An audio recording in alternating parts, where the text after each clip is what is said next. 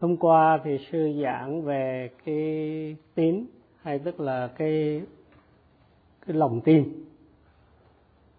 Khi mà thiền sinh thực tập nghiêm chỉnh với sự chánh niệm mạnh mẽ thì có thể phát triển được tuệ giác. Và khi mà đã kinh nghiệm những cái tuệ giác thì hành giả nhận thấy cái pháp hành này là một cái pháp thực tập đúng đắn. Khi mà có được câu trả lời đúng về cả hai phương diện lý thuyết lẫn thực hành thì thiền sinh chấp nhận những gì được dạy bảo và tin tưởng hơn lời dạy của Đức Phật. Do đó cái đức tin mà đã được kiểm chứng qua cái kinh nghiệm thực tập thì không phải là cái sự tin tưởng mù quáng, và Đức Phật không bao giờ khuyến khích một cái lòng tin mù quáng như vậy. Bằng với kinh nghiệm thực tập, thiền sinh có thể xác nhận cái lời dạy của Đức Phật là đúng. Khi tập thiền minh sát niệm xứ thì cái đức tin đóng vai trò rất là quan trọng. Có nghĩa là để xóa tan cái vô minh, tức là không biết, hay si mê là biết sai hay tà kiến, thì cái tín hay đức tin nó đóng một vai trò rất là quan trọng trong cái sự thực hành của thiền sinh. Khi mà thiền sinh đạt được cái tuệ sinh diệt thì tín tâm trở nên rất là mạnh mẽ. Lúc bắt đầu thực tập muốn phát triển tín thì thiền sinh lắng nghe pháp và rồi vun bồi tín.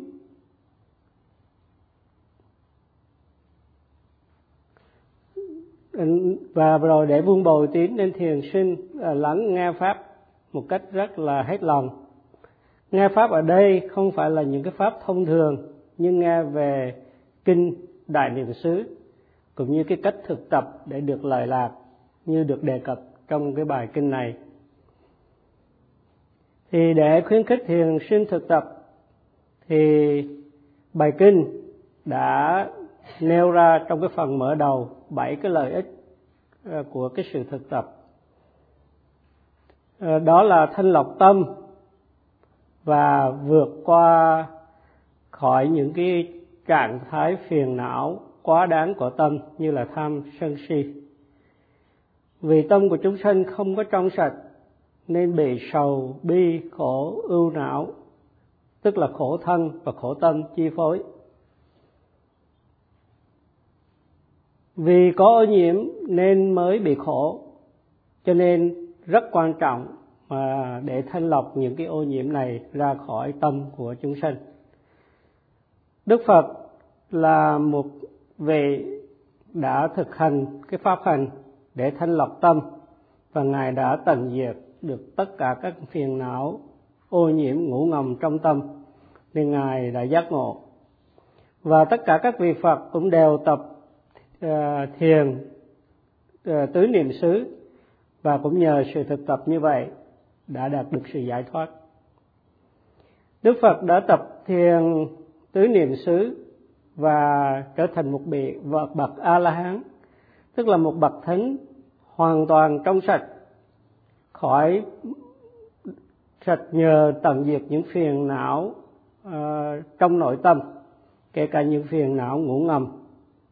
Và một trong những cái phiền não hay ô nhiễm là si mê.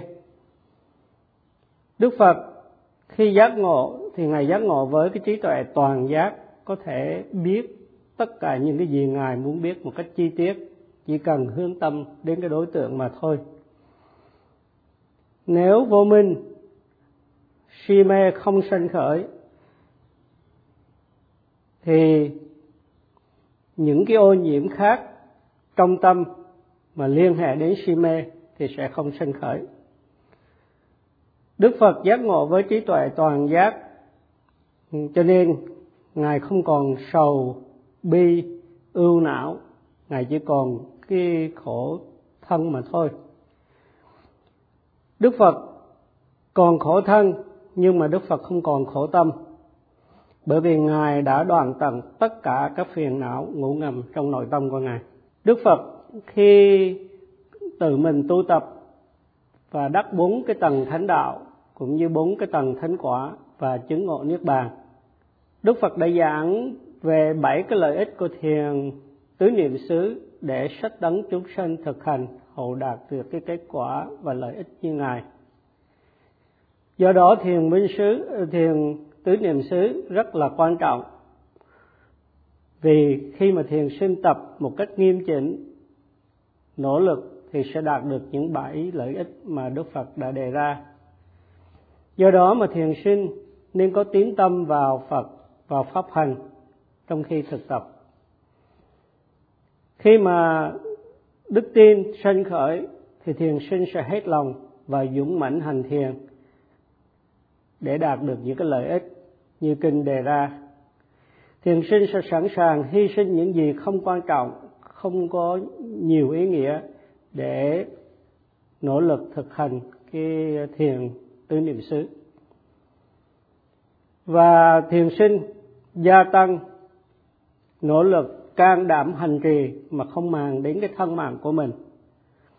Thiền sinh ghi nhận các cái đối tượng sanh khởi, các đối tượng danh sắc sanh khởi qua 6 cửa giác quan trong từng khoảnh khắc một. Thiền sinh gia tăng nỗ lực hành trì và đạt được cái sự chánh niệm gia tăng mạnh mẽ. Bất cứ cái hiện tượng nào sanh khởi đều được ghi nhận, cho nên chánh niệm liên tục và thiết lập một cách vững vàng. Nhờ thiết lập vững vàng chánh niệm như vậy, cái sát na định hay là cái chập định, tức là cái sự định tâm trong từng khoảnh khắc hình thành, và tâm không còn bị phiền não xao động ngay trong khoảnh khắc đó. Nhờ sự định tâm, tâm trở nên an trụ và tĩnh lặng.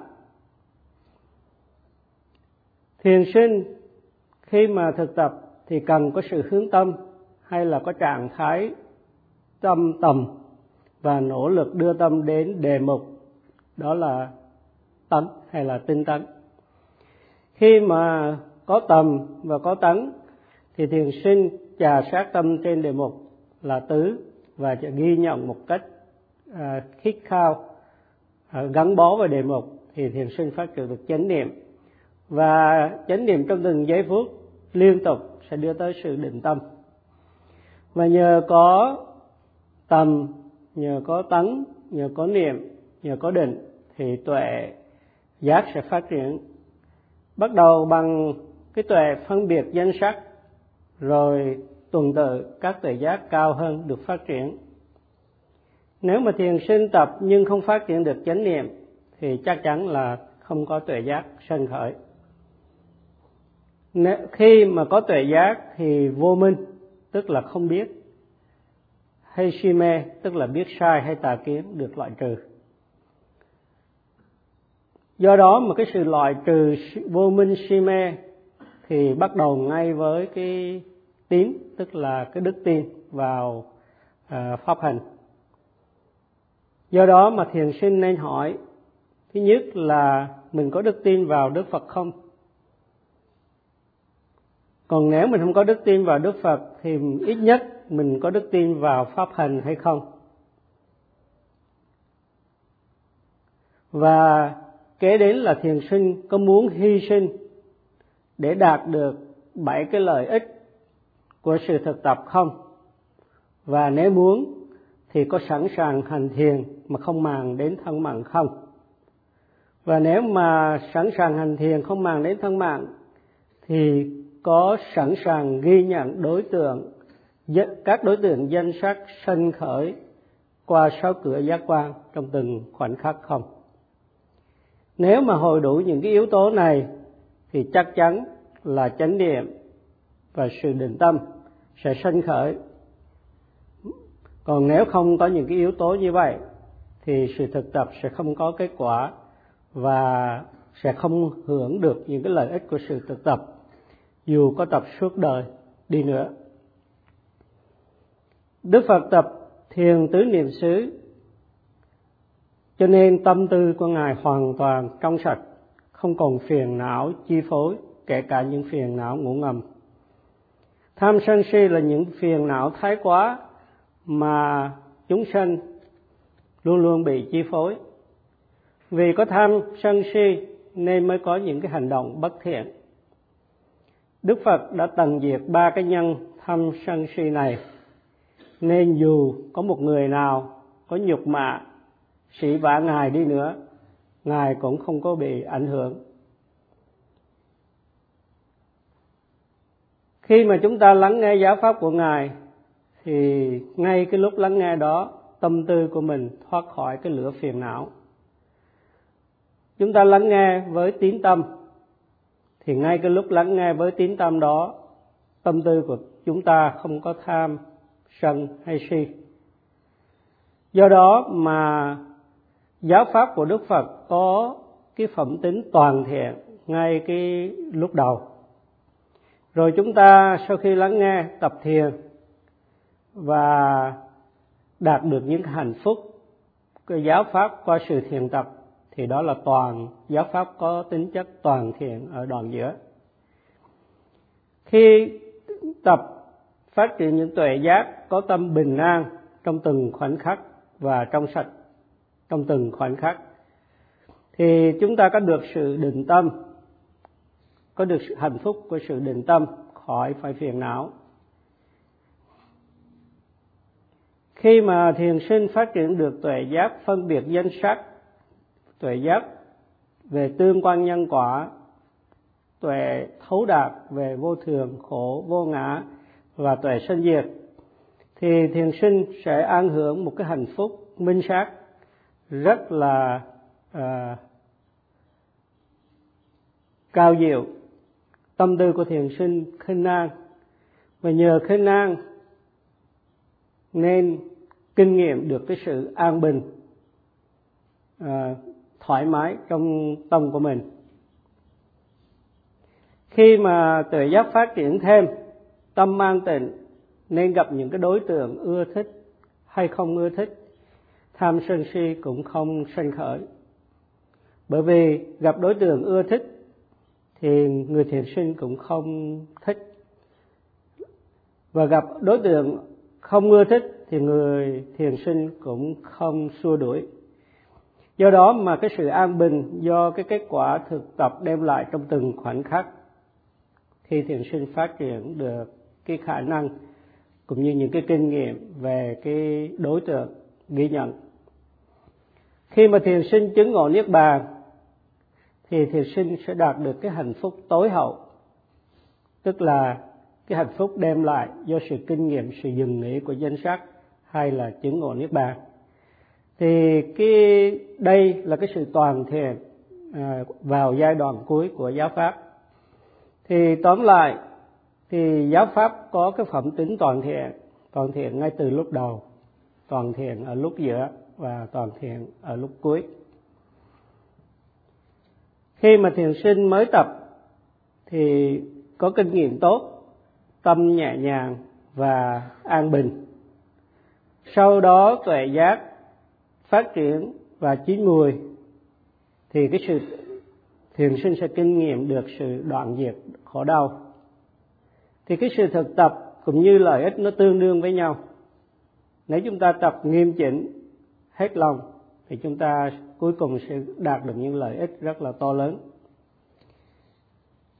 Đức Phật có nhiều phẩm hạnh và thiền sinh có thể quán về những cái phẩm tính của Ngài để gia tăng đức tin.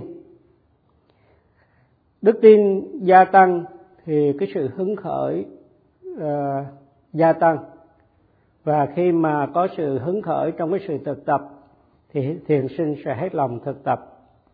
Thiền sinh thực tập với nỗ lực, với chánh niệm để có đạt được sự định tâm, và nhờ có sự định tâm mạnh mẽ mà tuệ giác được phát triển. Bằng cách thực hành tứ niệm xứ, thiền sinh kinh nghiệm tâm tư nhẹ nhàng, an tĩnh.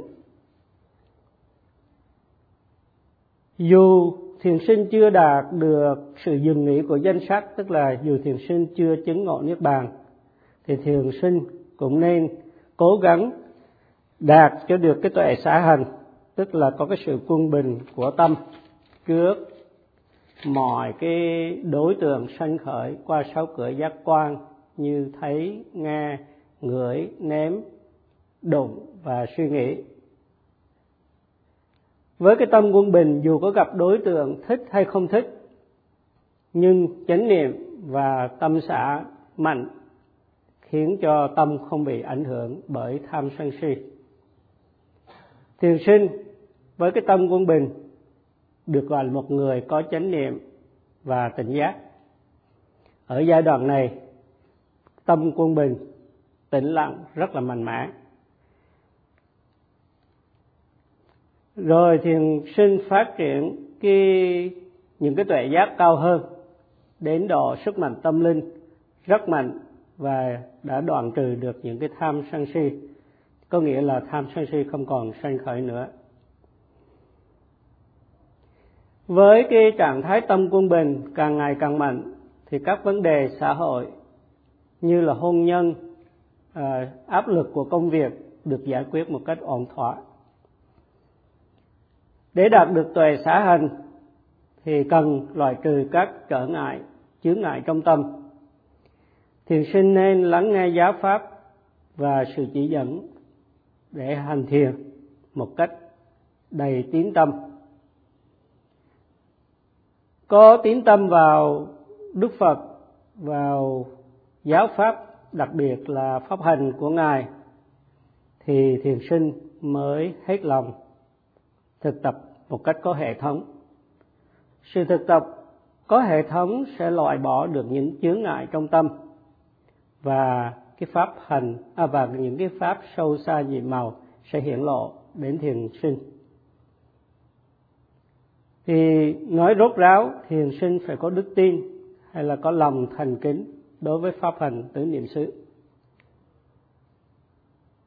Do đó mà sự thực tập có hệ thống liên hệ với đức tin và cung cách lắng nghe hết lòng sự chỉ dẫn hành thiền. Nếu không thì thiền sinh không thể nào thực tập có hệ thống, và do đó phiền não đeo đuổi thiền sinh bao nhiêu kiếp trong vòng luân hồi không được loại trừ. Do đó mà sự loại trừ phiền não nó gia tăng với cái sự thực tập có hệ thống của thiền sinh hay không. Chẳng hạn khi đi kinh hành thì thiền sinh theo dõi dở bước đạp một cách chánh niệm, từ lúc bắt đầu dở cho đến khi để chân xuống đất thì phải luôn luôn theo dõi chính xác, kỹ càng trong chánh niệm. Khi mà mình dở bước chân lên thì mình hãy nỗ lực hướng tâm đến cái đề mục, rồi giữ tâm trên đề mục và ghi nhận đề mục một cách đồng thời, chính xác. Thì ghi nhận cái bước dở như vậy thì quý thiền sinh cũng ghi nhận dở như vậy thì quý thiền sinh cũng nên ghi nhận với bước và đạp trong cái sự kinh hành của mình. Tâm ghi nhận của thiền sinh phải vô chụp ngay lấy đề mục, khắng khít nơi đề mục và ghi nhận đề mục một cách chính xác. Sư quan sát thấy một số thiền sinh tập rất là lơ là, dễ vui, không quan tâm mấy đến sự thực tập. Nên khi mà những cái thiền sinh này trình pháp thì sự trình pháp rất là mơ hồ, bởi vì thiền sinh gặp khó khăn để trình bày cái kinh nghiệm của mình. Giống như khi mà chúng ta ăn thì phải cần nhai kỹ mới biết được cái vị của thức ăn. Do đó khi chúng ta tập thì chúng ta phải tập với chánh niệm vững vàng để biết được cái bản chất của đối tượng. Và nhờ biết rõ những cái đặc tính riêng và chung của đối tượng mà thiền sinh có thể trình bày một cách rõ ràng, vì đó là chính là kinh nghiệm của mình trong khi thực tập. Khi mà thiền sinh dở chân lên thì thiền sinh kinh nghiệm cái gì? thiền sinh kinh nghiệm cái hình dạng của cái bàn chân, cái tư thế của bàn chân hay là cái đặc tính trong cái bước chân của mình. Khi mà thiền sinh nhai thì để tâm vào cái sự nhai thì mới biết được cái vị. Thì cũng tương tự như vậy, khi thiền sinh thực tập thì phải ghi nhận với các trạng thái tâm, tầm và tấn mới ghi nhận một cách chính xác được. Nếu mà trong khi mà mình theo dõi đề mục mà mình suy nghĩ không ghi nhận thì sẽ không có tiến bộ nào cả. Do đó sự ghi nhận phải có hệ thống theo đúng với sự chỉ dẫn của thiền sư. Có nghĩa là sự ghi nhận phải có tầm, tấn để phát triển chánh niệm. Người thiền sinh phải có ý muốn mãnh liệt để thực tập thì cái sự thực tập mới có kết quả. Tâm mà không mạnh, không dũng mạnh thì sự thực tập sẽ không đem lại kết quả mỹ mãn và phiền não sẽ gây khó khăn mà thiền sinh khó mà khắc phục được. Do đó cần phải tập một cách có hệ thống thì mới gặt hái được những lợi ích qua sự thực tập. Nếu mà thiền sinh không theo đúng chỉ dẫn thì sẽ không có khả năng loại trừ những chướng ngại trong tâm và các pháp nhiệm màu sâu xa không thể nào hiển lộ đến thiền sinh. Khi thiền sinh chú tâm ghi nhận dở thì thiền sinh nếu mà thực tập nghiêm chỉnh thì sẽ thấy được những cái đặc tính trong cái bước dở chân. Chẳng hạn như thấy có một sức đẩy từ phía dưới đẩy lên. Khi mà thiền sinh ghi nhận cái bước của cái trong kinh hành thì sẽ thấy một cái sức đẩy từ phía sau đẩy tới. Và khi đặt chân xuống thì sẽ thấy một cái sức nặng kéo cái bàn chân xuống. Thì đó là những cái đặc tính trong cái dở, bước và đạp. Khi thiền sinh đứng, xoay, nếu mà ghi nhận kỹ càng, chính xác thì cũng biết được những đặc tính trong cái đứng, trong khi đứng và trong khi xoay. Khi ngồi cũng vậy, thì phải có tâm ghi nhận cái chuyển động ngồi xuống của thân hình. Thiền sinh hãy ngồi một cách chậm rãi và ghi nhận chi tiết. Có như vậy thì chánh niệm mới thiết lập vững vàng và mạnh mẽ được. Khi chánh niệm mạnh thì những cái đặc tính như nặng, căng, cứng, sức ép, chuyển động v.v. thì sẽ được kinh nghiệm. Do đó mà thiền sinh cần phải chú tâm ghi nhận, đừng có suy nghĩ mông lung trong khi thực tập. Nếu mà thiền sinh không hết lòng thực tập thì thiền sinh khó mà trình bày cái kinh nghiệm của mình một cách rõ ràng trong khi trình pháp. Khóa thiền đến đây thì đã hơn 10 ngày rồi. Đã đến lúc thiền sinh cần phải trình pháp một cách rõ ràng, chính xác cái kinh nghiệm thực tập của mình. Nếu mà không làm được như vậy, thiền sinh không có nỗ lực đúng mức trong sự thực hành để mà vun bồi chánh niệm. Một sự thực hành dễ vui, lơ là, không nghiêm chỉnh thì nó không đúng mức. Do đó mà thiền sinh nên theo lời chỉ dẫn của thiền sư mà thực tập hết lòng, hầu loại trừ những chướng ngại trong tâm để những cái pháp sâu xa nhiệm màu được thiền sinh kinh nghiệm. Để hướng dẫn thiền sinh trình pháp hay thực tập, thiền sư hỏi thiền sinh có ghi nhận chặt chẽ và đồng thời cái đề mục hay không. Và thiền sinh được hỏi là khi mà sự phòng xảy ra thì thiền sinh có ghi nhận một cách có hiệu quả không. Nếu mà thiền sinh ghi nhận với chánh niệm thì thiền sinh sẽ có khả năng trình bày rõ ràng là thiền sinh kinh nghiệm cái gì, hình dạng, tư thế hay là những đặc tính căng, cứng, chuyển động. Nếu không diễn tả được Kinh nghiệm của mình thì có nghĩa là sự ghi nhận của mình trong khi thực tập không có chính xác rõ ràng. Nếu mà thiền sinh biết cách trình pháp thì thiền sư rất là hoan hỷ, vì biết người thiền sinh đã thực tập một cách rất là nghiêm chỉnh. Trong khi ăn, thì biết được vị chua ngọt, thì tương tự như vậy. Trong khi tập ghi nhận kỹ càng thì có thể diễn tả được đề mục một cách rõ ràng. Nếu tâm mà không ở trên đề mục phòng xẹp thì tâm lúc đó ở đâu? Thiền sinh phải biết. Và thiền sinh ngay lúc đó làm gì? Chẳng hạn nếu như đang theo dõi sự phòng xẹp của bụng thì sự suy nghĩ xảy ra, thì thiền sinh lúc đó làm gì? Thì có ghi nhận cái sự suy nghĩ không? Và nếu mà thiền sinh có ghi nhận sự suy nghĩ thì sự suy nghĩ có biến mất không? Hay trong khi mà ghi nhận phòng xẹp, cái ngứa nó xảy ra trên thân hình của mình thì thiền sinh làm gì? Thiền sinh có ghi nhận cái ngứa không? Khi ghi nhận ngứa thì thấy ngứa tăng hay giảm, hoặc là ngứa di chuyển như thế nào, có biến mất ngay hay từ từ biến mất từng cái một. Do đó mà thiền sinh nên chú tâm ghi nhận tất cả những cái gì nó sanh khởi nổi bật trong ngay cái giây phút hiện tại. Và nhờ có cái kinh nghiệm rõ ràng như vậy cho nên khi trình bày trong cái buổi trình pháp, thiền sinh có thể trình bày một cách rõ ràng.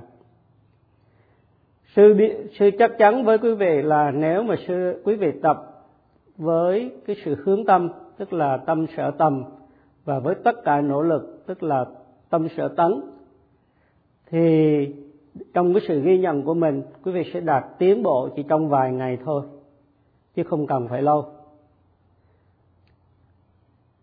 Sư khuyến khích tất cả quý vị nên trở thành những thiền sinh gương mẫu, chứ đừng có giả vờ thực tập mà không có cái kinh nghiệm nào cả, để mà khi trình pháp lại bị khó khăn.